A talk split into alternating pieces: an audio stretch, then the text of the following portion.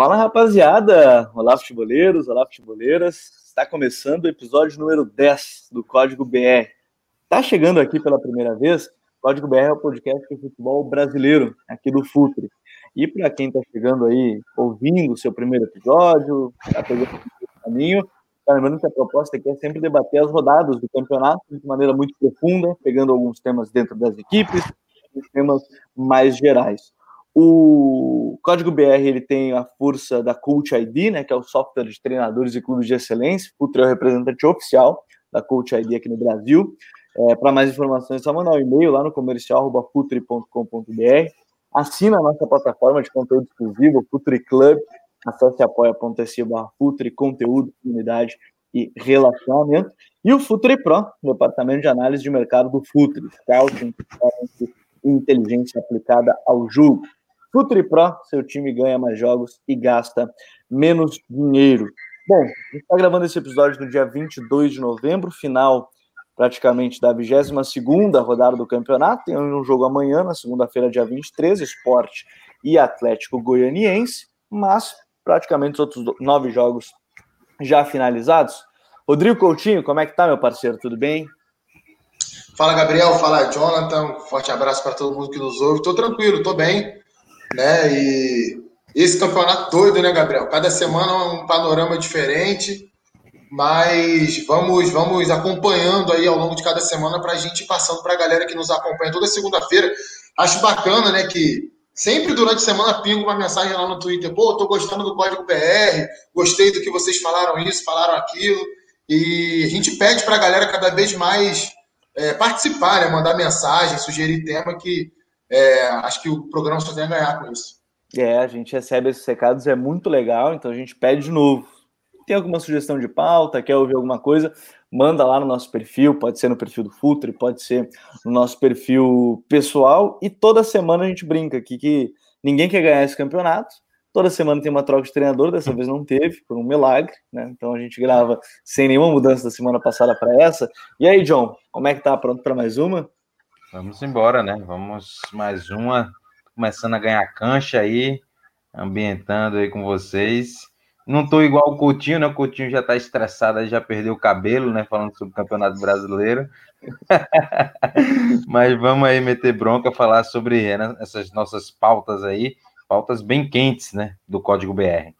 Pois é, e eu já quero começar. É, a gente vai tentar falar mais ou menos pelo início da rodada, que foi na sexta-feira, dia 20, lá no Nabia Bichedil. O Bragantino fez 4 a 0 no Bahia. E o meu destaque é o Coutinho. A gente conversava até. O Claudinho chegou a 10 gols no brasileiro. É, e, e, me parece que passa muito por ele a, a, a subida de nível do, do, Red Bull Bragantino. Acho que a gente pode dizer assim: é, já é 12 colocado, tem 26 pontos, é uma colocação bem interessante é, por exemplo, pode perder posição até para o esporte ou para o Atlético Goianiense, mas é, não vai cair muito, no máximo para 13 terceiro. Então, me parece que passa muito pelo Claudinho também, e ele que já foi principal peça na Série B, é, é esse novo momento do Red Bull, né? O Claudinho está jogando muito bem, né, Coutinho? Ah, sim, Gabriel, tá, tá muito bem, né? Acho que é um jogador que no ano passado na Série B já tinha ido muito bem. E aí ficou aquela dúvida, né? Será que na Série A, nessa mudança de nível que tem, né? Da Série B para a Série A, se ele vai, será que ele vai conseguir o mesmo desempenho? Eu, sinceramente, até estranhei no início do ano, né? Que ele perdeu espaço no elenco. Cabe, cabe lembrar que com o Felipe Conceição ele não era sequer titular do time. É, ele é, ficava no banco, às vezes não entrava. E quando chegou o Barbieri, ele voltou a ter oportunidades não estou dizendo aqui que o Felipe não dava oportunidade para ele, até porque eu cheguei a ver algumas coisas do, da, do Red Bull no Campeonato Paulista e de fato o Claudinho não estava tão bem assim. Sinceramente, não sei o que, o que tinha acontecido ali para aquela queda de desempenho, mas que bom que ele conseguiu retomar isso e, e jogando ali por dentro, né? Ele e o Lucas Evangelista ali como meias nesse sistema do, do, do Barbieri, são jogadores que oferecem muita dinâmica no meio campo. O Claudinho é um cara que ele tem muita mobilidade, né? Ele consegue é, tá, tá, tá do lado direito na, na, no início da jogada, depois ele tá na esquerda, ele chega na área para finalizar. E é um jogador, né, que tem muitas características para o nível do futebol brasileiro, vamos colocar assim, do meio do futebol moderno, né? Aquele cara que tem um bom poder de articulação, mas tem uma boa finalização também. O cara que também chega na área para finalizar. É, é, claro que defensivamente ele não contribui tanto, mas por ser um jogador intenso, né, ele acaba conseguindo fechar os espaços, acaba conseguindo se posicionar bem para que o time não sofra defensivamente. Eu, sinceramente, estou bem curioso, porque já ouvi dizer né, de clubes que pretendem a contratação dele. Sabemos que a multa rescisória não é barata, mas eh, já, já ouvi falar que de 4 a 5 times aí do futebol brasileiro já estão de olho no Claudinho e acho que é um baita reforço, tá? Para o nível do futebol brasileiro sul-americano, é um jogador que acrescenta assim ao elenco, chegaria em vários clubes do Brasil hoje brigando pela condição titular. É, o Bragantino como um todo melhorou. Eu acho até que o trabalho em si do Bragantino nunca foi ruim. Né? Acredito que essa, até essa substituição do Felipe Conceição pelo Barbieri, ela foi muito bem feita, porque são dois treinadores com, com conceitos de futebol muito próximos, né? ideias muito parecidas de futebol. Então, foi uma substituição bem pensada, já que, de acordo com aquilo que a gente sabe, o Felipe tinha problemas de relacionamento com o elenco entre esses problemas, justamente não colocar o Claudinho para jogar. Era uma coisa ali que os jogadores do Bragantino é, achavam que o Claudinho deveria ter um pouco mais de oportunidade. Teve até um episódio que o Claudinho entrou no jogo e foi muito bem nesse jogo. No jogo seguinte, ele sequer saiu do banco de reservas. E parece que aquilo ali foi o, foi o bastante, né? foi o, o estopim para que o Felipe Conceição perdesse ali o comando do vestiário e houve a troca. Mas bacana é, essa, essa melhora do Claudinho na temporada e acredito que sim, tem muito a ver com isso a melhora do Bragantino, apesar de achar que o time sempre teve organização. Eu nunca olhei para o time do Bragantino no campeonato e enxerguei um time desorganizado, um time incapaz de reagir. E agora a gente está vendo isso acontecer. Acho que ele está numa posição no campeonato ali que era mais aguardada por todos no início da competição porque de maneira geral, né, John, é, a gente vê um time melhorando, é, na tabela já deu uma subida, e, e, eu concordo muito quando o Coutinho fala da organização, mas eu tinha a impressão de um time ainda inexperiente na Série A, né, e o Claudinho é, era um desses caras, até inexperiente também em, em Série A, é, jogou poucos jogos na Série A, mas agora parece que o time já se adaptou, né, já passou um turno, já está aí e se encaminhando no segundo turno, o time parece mais adaptado ao ambiente da primeira divisão também, né. É, um time que fez muitas contratações, né? Um time que agora chegou a, a, o Lucas Evangelista, tinha já o Arthur, que já tinha uma rodagem já de, de Série A, mas estava é, conhecendo seus novos companheiros, né? E, e, e, com o Conceição, por mais que a gente visse uma organização, o, o Claudinho parece que não encaixava tanto na engrenagem, né? Parece que o Barbieri é, é, fez com que o Claudinho voltasse a ser aquele Claudinho do trabalho do Antônio Carlos lá de 2019, né? Onde o, o cara participou diretamente de 19 gols, né? É, então foi um cara extremamente decisivo, né? O time que tem uma ideia bastante clara de jogo. Hoje o Claudinho, como bem o, o Coutinho fal, falou anteriormente, que o Claudinho joga ali, né? Numa dupla ali, naquele meio espaço, né? Juntamente com o Lucas Evangelista, tendo o Elinho eh, jogando em amplitude no lado esquerdo, o Arthur do lado direito, ele sempre buscando ser um todo-campista, né?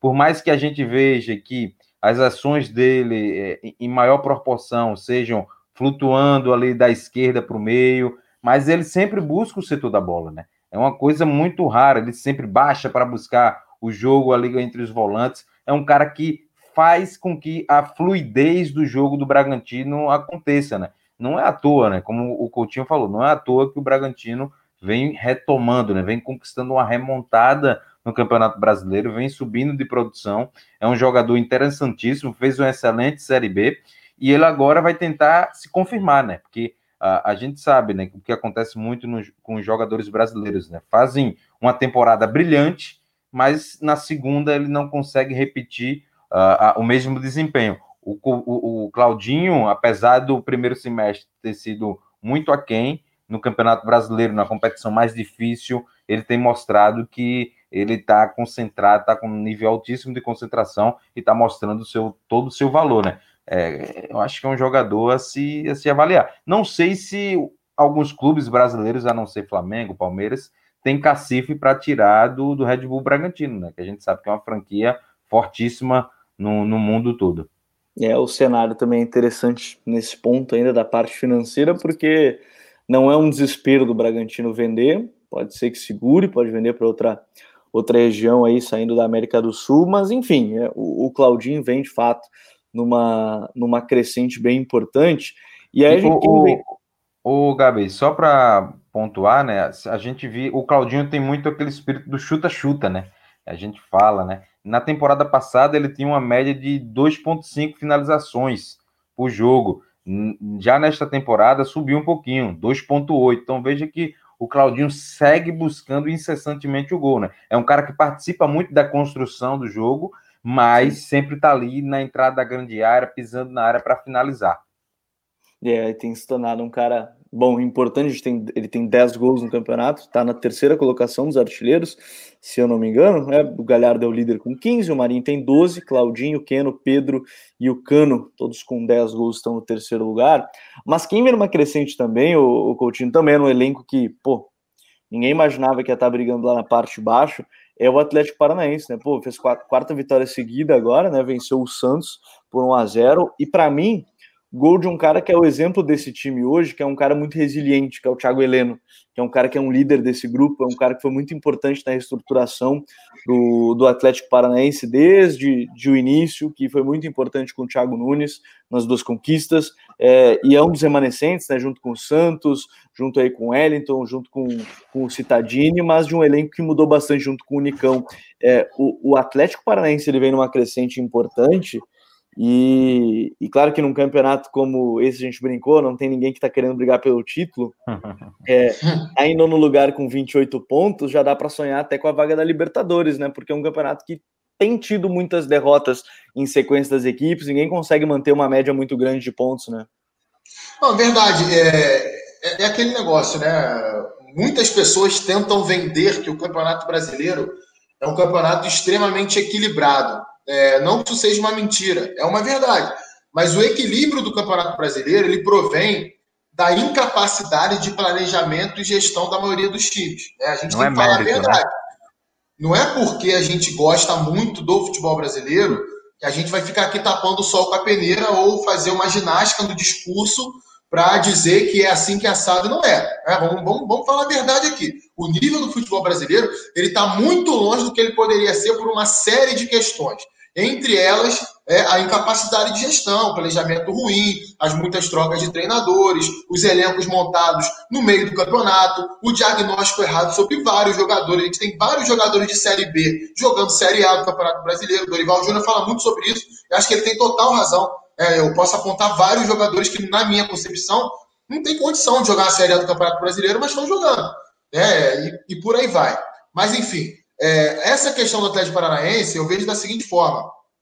Eu, assim como no Red Bull, desde que houve uma troca de comando para o Eduardo Barros e até mesmo com o Dorival, eu nunca vi um Atlético desorganizado. Né? Você olhava o time do Atlético e você enxergava qual era a proposta para aquele time. É claro, havia sim problemas de execução na, naquela proposta, né? Às vezes o time é, trocava muito passe, ficava muito tempo com a bola, não era contundente, ou às vezes tinha problemas no sistema defensivo, por aí vai. Me parece que o Autori está começando a retomar um modelo muito parecido com, a, com aquele que ele implementou quando ele treinou o Atlético Paranaense há três anos atrás. Né? E que ele conseguiu também uma recuperação bem parecida no Campeonato Brasileiro. Ele pegou o Atlético lá embaixo e o Atlético terminou, se eu não estou enganado, na sexta ou na sétima colocação. Não me lembro exatamente agora. Mas ficou, ficou bem posicionado. E se a gente for lembrar, alguns nomes daquele elenco, é, eles estão no clube ainda. Como o Thiago Heleno, que você citou, que é um cara que é emblemático do, do Atlético Paranaense, está na história do clube já. E o Nicão, né? Nicão, que também é um cara muito regular, né? dificilmente ele joga mal. Então são caras que meio que ajudam a conduzir esse time do Atlético Paranaense. Acredito que a gente tem que falar do surgimento de alguns caras esse ano lá, como o Christian no meio campo, que é muito bom jogador. A subida de produção do Léo Cittadini. Né, o Eric também é um lateral, que... né? O Eric, que era meio campista, virando lateral. O Abner, também, o, Eric... o Abner tá jogando bem, viu? Sim, o Abner também. Né? Acho que é, era urgente ele ganhar mais espaço em relação ao Márcio Azevedo. Acho que é, hoje há um desnível muito grande entre os dois, propenso pro, pro, pro Abner. É, Renato Kaiser é, entrou bem no time também. Né? Você vê lá o Reinaldo ganhando oportunidade pela esquerda, ainda não está no nível para ser titular, mas é um jogador que gera muito volume ali no setor. Então você percebe assim, não acho que vai brigar no G6, não acho que vai chegar em, em zona de Libertadores, mas também, como você falou, Gabriel, é o elenco que a gente olhava e não via ali na zona de rebaixamento, né? Não, não entendia muito bem por que estava ali. Então, vamos, vamos aguardar um pouquinho mais, mas já são quatro vitórias seguidas. O desempenho do time melhorou. A gente ainda vê alguns problemas, sim, de criação, alguns problemas de transição defensiva naturais, né? Num time que mudou de comando aí pela segunda vez nessa temporada. Começou com o Dorival, passou para o Eduardo Barros e agora tem o Paulo Autuori. Então, é, a gente também não pode querer que esse time não tenha problemas, que esse time não tenha é, alguns pontos ali a serem melhorados. Mas acredito que, que sim, que está pegando um bom caminho, pegou uma tabela também nas últimas rodadas que o beneficia né, pelo nível do, do, das equipes adversárias. Uhum. Teve sorte no jogo contra o Fortaleza, porque o Fortaleza foi muito melhor no primeiro tempo e caiu na segunda etapa. Mas acho que sim, há uma melhora e vejo o Atlético em condições de ficar aí no, no, no meio dessa tabela do Campeonato Brasileiro. E nesse ponto, o Jonathan, acho que é até legal desse ponto de organização, porque a gente colocou no nosso perfil, mais ou menos na final da 18ª, 19 rodada, e o Atlético era o quarto time com o melhor, é, um dos melhores números defensivos, né, o PPDA, lá que é o passes por ações defensivas, ou melhor, é, ações defensivas por passe do adversário, estava em terceiro no ranking, estava na frente do Inter, na época ainda treinado pelo Cudê, estava atrás só do Flamengo e do, do Atlético Mineiro, mas é uma crescente interessante, um time que, de novo, o projeto e a revelação dos jogadores, o transfer ban que, enfim, é, acelerou algumas contratações, fez o time é, voltar a crescer agora com a chegada do Autori. Voltou a crescer, o time voltou a ser um pouco mais não vou, vamos dizer que era desorganizado, né? Mas voltou a executar bem né, a estratégia, as ideias do, do, do, do treinador, com algumas, algumas coisas que ainda carecem, né? Por, pela, pelas correntes, as crescentes trocas, né? O time se defende bem em duas linhas de quatro, principalmente gosta de defender em bloco médio, bloco baixo, alternando algumas vezes, tentando é, é, fazer uma pressão alta, como tentou a, no jogo do Santos, mas esporadicamente. A, a maior parte do tempo, o time do Atlético Paranaense é, defende em bloco médio. Com as, o, o interessante é a, a, a, unidade né, do grupo, né? Os, as duas, as três linhas se mexendo em conjunto para pressionar o portador da bola, né? Uh, e aí a gente vê o, o porquê, né? O time do Atlético ter essa, esse grande índice aí perdendo apenas para o Internacional. Eu vi algumas ideias bem bacanas do, do, do Paulo Tuori, né? Tentando uma saída de três, uh, com o Wellington afundando entre o Pedro Henrique e o Thiago Heleno. O Thiago Heleno e o, e o Wellington são os principais jogadores que tocam na bola, né, para fazer auxiliar essa saída. O Abner alternando em amplitude média ou jogando espetado lá, né, é, lá na ponta esquerda. O Reinaldo tentando, é, invertendo muitas vezes posição. O Léo Citadini com a saída ah, do, do Coutinho, né, é, teve que ser girado para a esquerda, do Coutinho não, né? Do Christian. Do Christian que saiu lesionado ainda no primeiro tempo. Uh, aí Pô, eu tava, tava tentando lembrar de algum xará meu lá. Tava lesionando ele. No é porque ele é careca, cara. Aí eu né? me confundi, pô. É careca também, aí eu. no máximo o Douglas Coutinho lá em 2014. O Christian, né? Aí o Christian aí com, com, com isso, aí entrou o Fabinho, o Fabinho entrou mais pela direita e o Léo Cittadini veio jogar mais pela esquerda, né?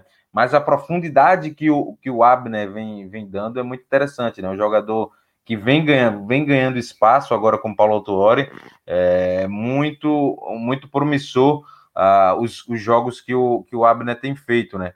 O, do outro lado, o Christian chega, sempre chegando, é, pisando a área para finalizar, assim como foi o gol contra a equipe do Atlético Mineiro.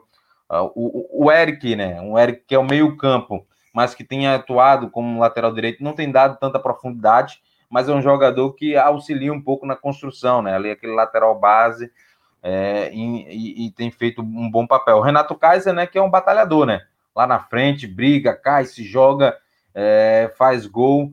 É um cara que encaixou bem nesse time do Atlético Paranaense, time que vem subindo de produção. Eu fiz até aqui a, o que tem explorado, explorado muito, Gabriel, essa questão da bola longa, né? Sim. É, essa bola longa com o Thiago Heleno, em, essa, em, em, diagonal. É uma jogada interessante da equipe do Atlético Paranaense que tem utilizado bastante. É uma equipe que pegou no breu, né? Fez um jogo muito ruim contra a equipe do esporte, depois fez equilibrado um jogo contra a equipe do Flamengo na Copa do Brasil, e aí depois engrenou quatro vitórias consecutivas, né? Um time que tem mostrado uma boa organização, Paulo Autuori, quem sabe o time vai ter uma estabilidade no campeonato, né? Que a gente vê que não é algo, algo muito fácil ter estabilidade no Campeonato Brasileiro.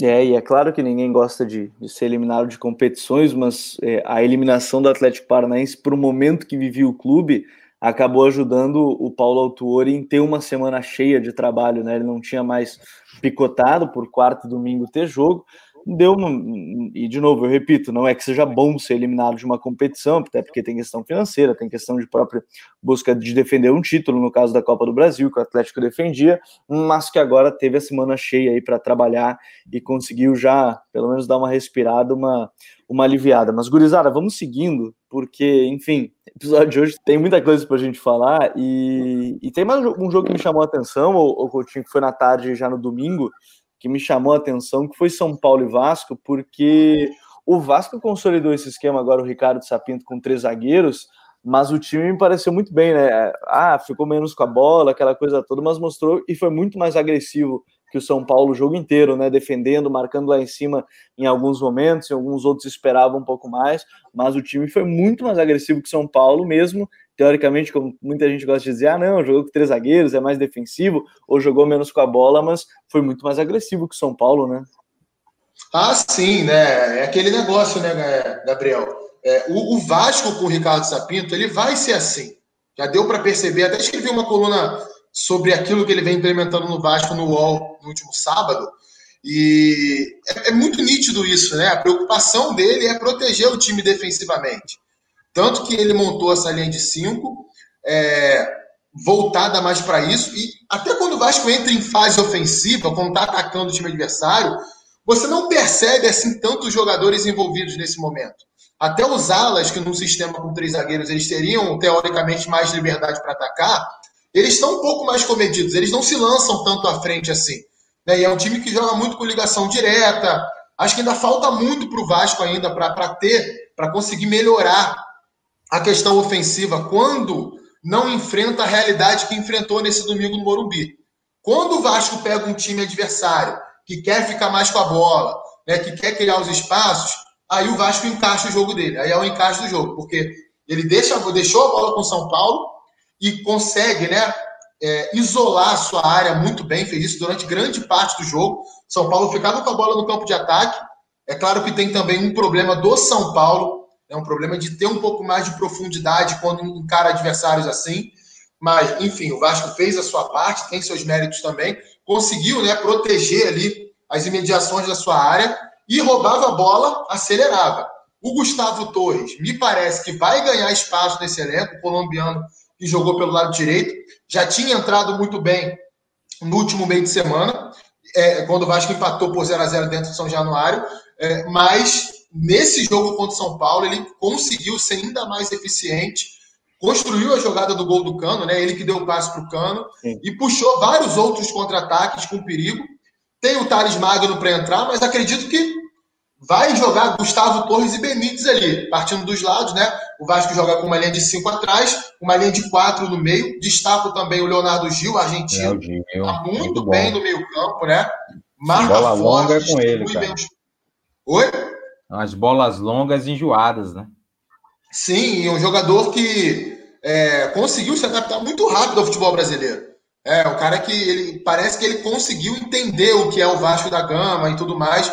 E tá soltinho ele dentro, dentro, do time, é um dos caras mais importantes hoje do, do, do, time. O Vasco não teve outro jogador muito importante nos últimos jogos, que é o Léo Matos, lateral direito, né? Vários anos de Europa, ele vem jogando bem também na, na, pelo lado direito do campo. E o Cano, né, cara? O Cano é um jogador que finaliza muito bem. É, você vai dar uma chance para ele por jogo e ele vai guardar. Então, é, o Vasco está consolidando essa forma de jogar.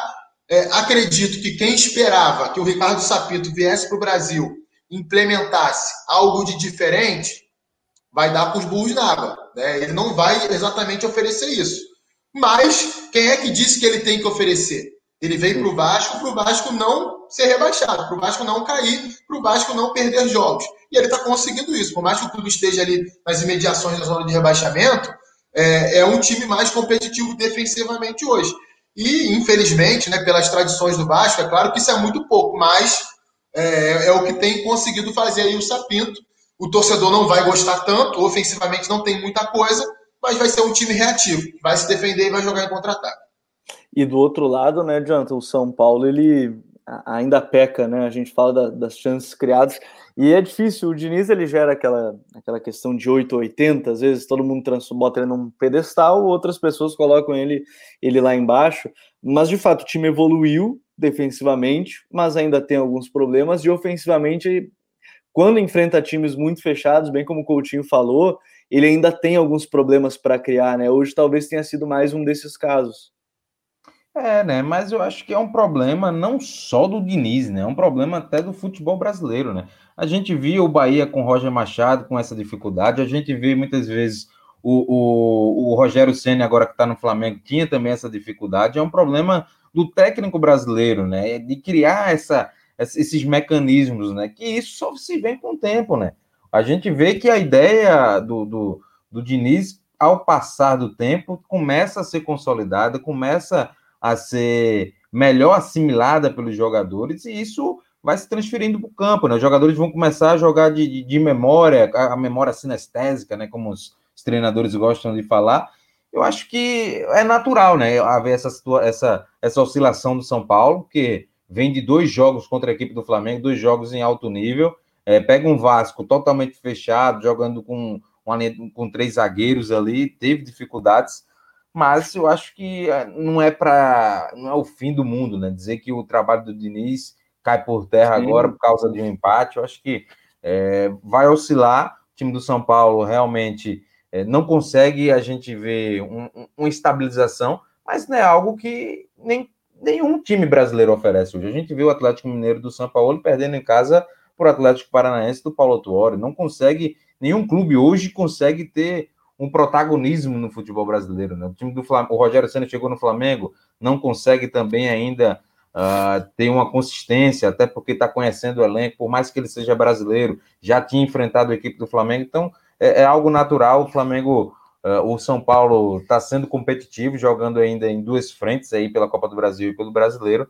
Eu acho que vai ser essa oscilação é natural, mas vai chegar um momento, né? Quando chegar lá em janeiro, Acho que o São Paulo tem que estar um pouco mais consistente para aí, quem sabe, brigar pelo título de fato, né? Entrar naquela briga, né? A funila, né? O funil chega e, e, e os jogadores têm que estar com, com um jogo de memória mesmo.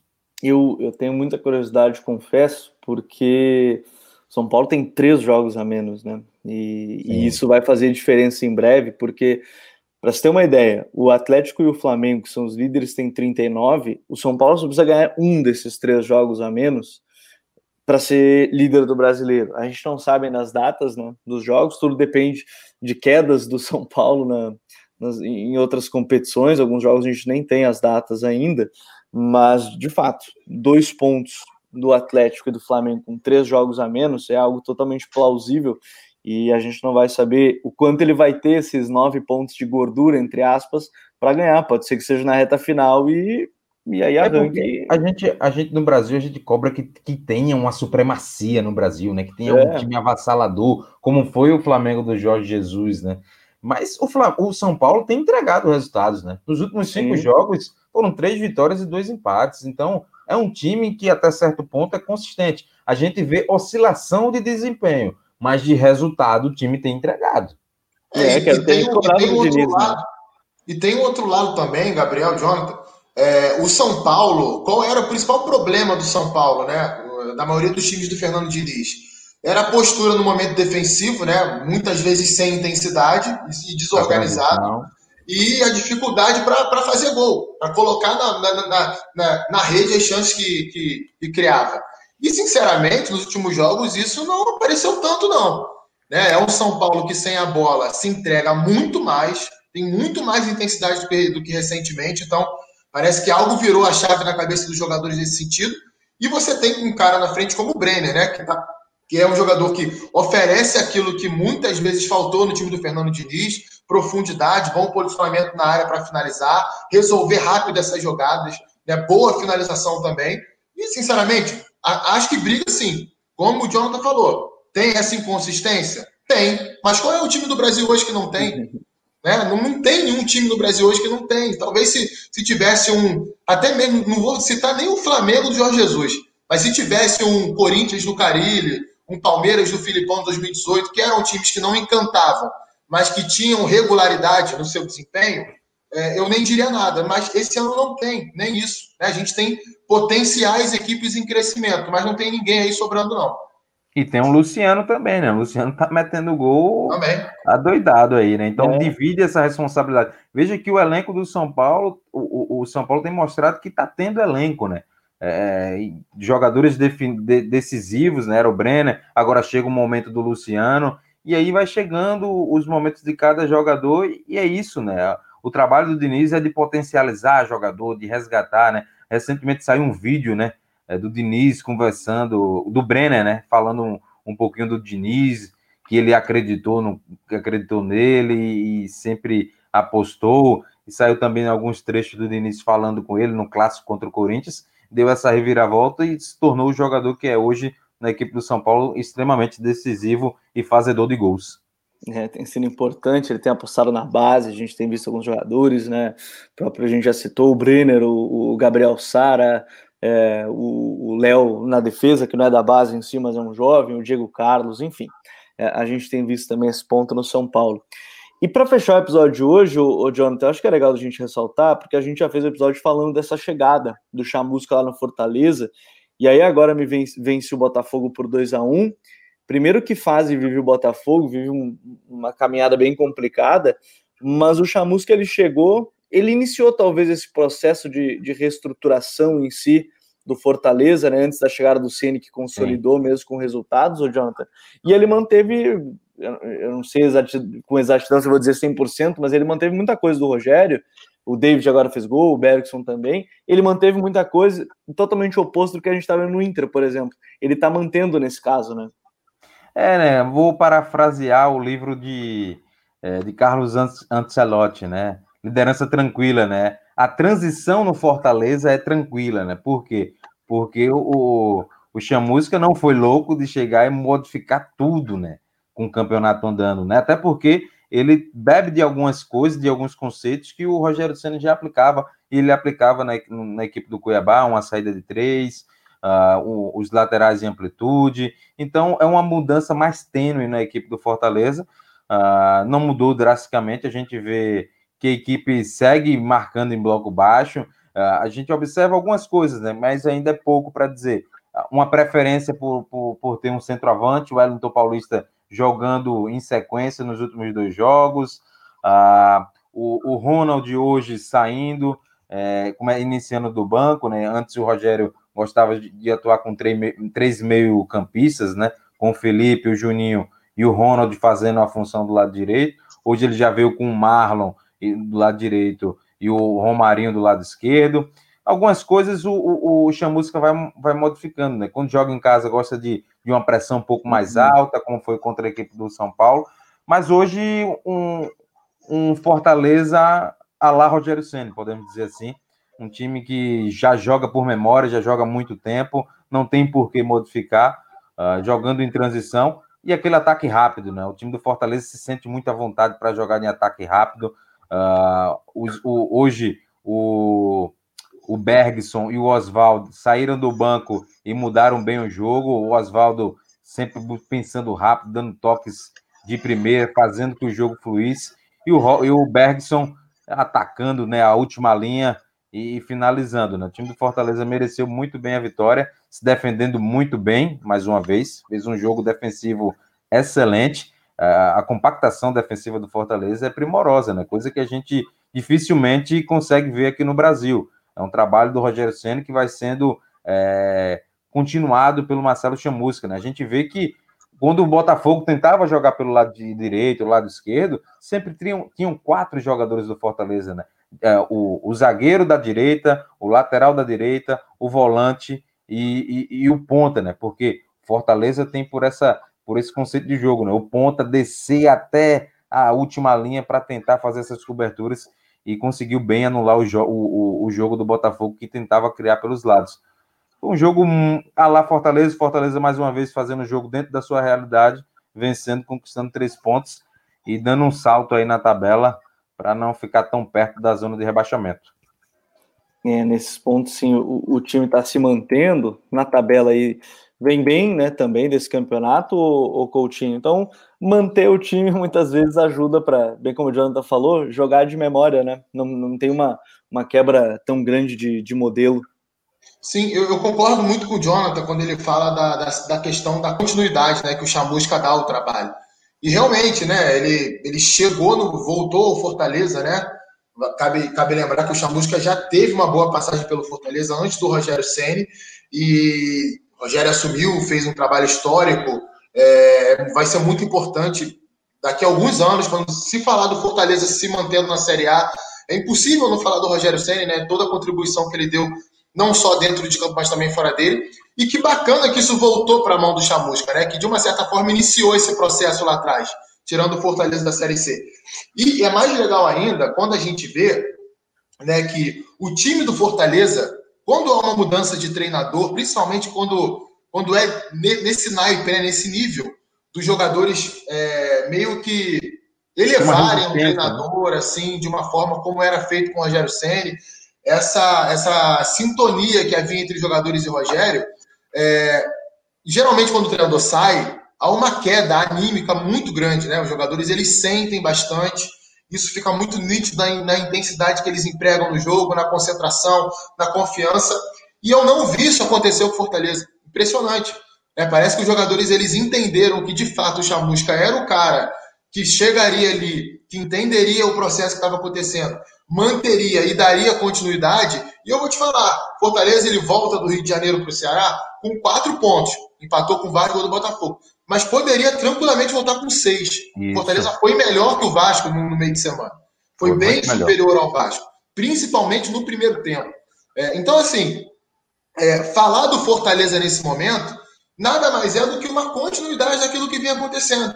Né? Não, não, a gente não tem muito o que inventar, não tem muita novidade do que falar. Somente parabenizar a diretoria por essa substituição, o Chamusca pela humildade, né? Acredito que ele tenha conceitos na sua cabeça diferentes daquilo que o Rogério Senna implementou no time, mas se ele os tem nesse momento, não é hora de fazer transformações radicais. É, espera o ano que vem, espera a próxima temporada. Se você quiser mudar alguma coisa, você vai ter um pouco mais de tempo de trabalho para fazer. Mas muito bacana isso e os jogadores também, né? Claro que é, tem colocado em prática isso e aceitam um novo comando. É, se o elenco do Fortaleza fosse um pouquinho melhor, Fortaleza brigaria por uma vaga no G6. Eu não tenho dúvida disso. É, basta a gente, por exemplo, olhar o Fluminense, né, que tem um bom trabalho feito pelo Daí Helman, mas que, na minha concepção, tem um elenco com um pouquinho mais de qualidade técnica do que o Fortaleza e consegue mais pontos que o Fortaleza conseguiria. Então, acho que seria, seria legal, seria bacana que o Fortaleza pelo menos brigasse por essa vaga ali e deixaria um recado. Vale mais a organização, vale mais pensar futebol do que muitas vezes gastar dinheiro aos tubos e ter um elenco que você não tem condição de bancar. E o Fortaleza não dá um passo maior que a perna, é um clube organizado, é um clube que tem uma proposta de futebol e coloca isso em prática de uma forma muito nítida.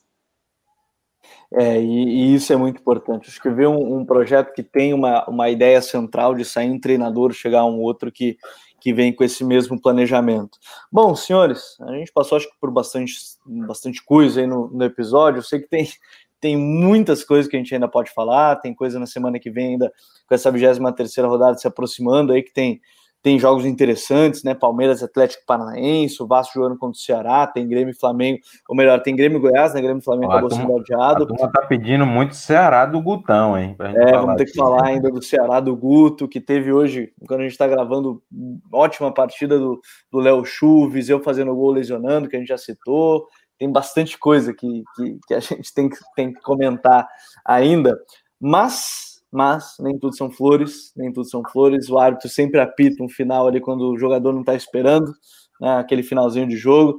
Então, Coutinho, obrigado por estar tá aí com a gente em mais um episódio. Valeu, Gabriel. Obrigado. Obrigado ao Jonathan também, galera que nos acompanhou. A gente está gravando no domingo à noite, né? Ainda dá, dá tempo de pegar a sobrinha aqui do aniversário da minha sobrinha, tá rolando um churrasquinho aqui. Porra, Vou dar uma Manda passada um lá. Também. Olha aí, que eu sou, eu sou louco por doce, cara. Manda um docinho para mim. John, valeu por mais uma, hein? Valeu, Gabi, sempre à disposição. Estamos aí, hein? Próxima semana, jogos mais cedo, né? Mais no, no sábado. Mas vamos aí, semana eleitoral, mas vamos falar sobre o futebol brasileiro que não dá um minuto de trégua, né?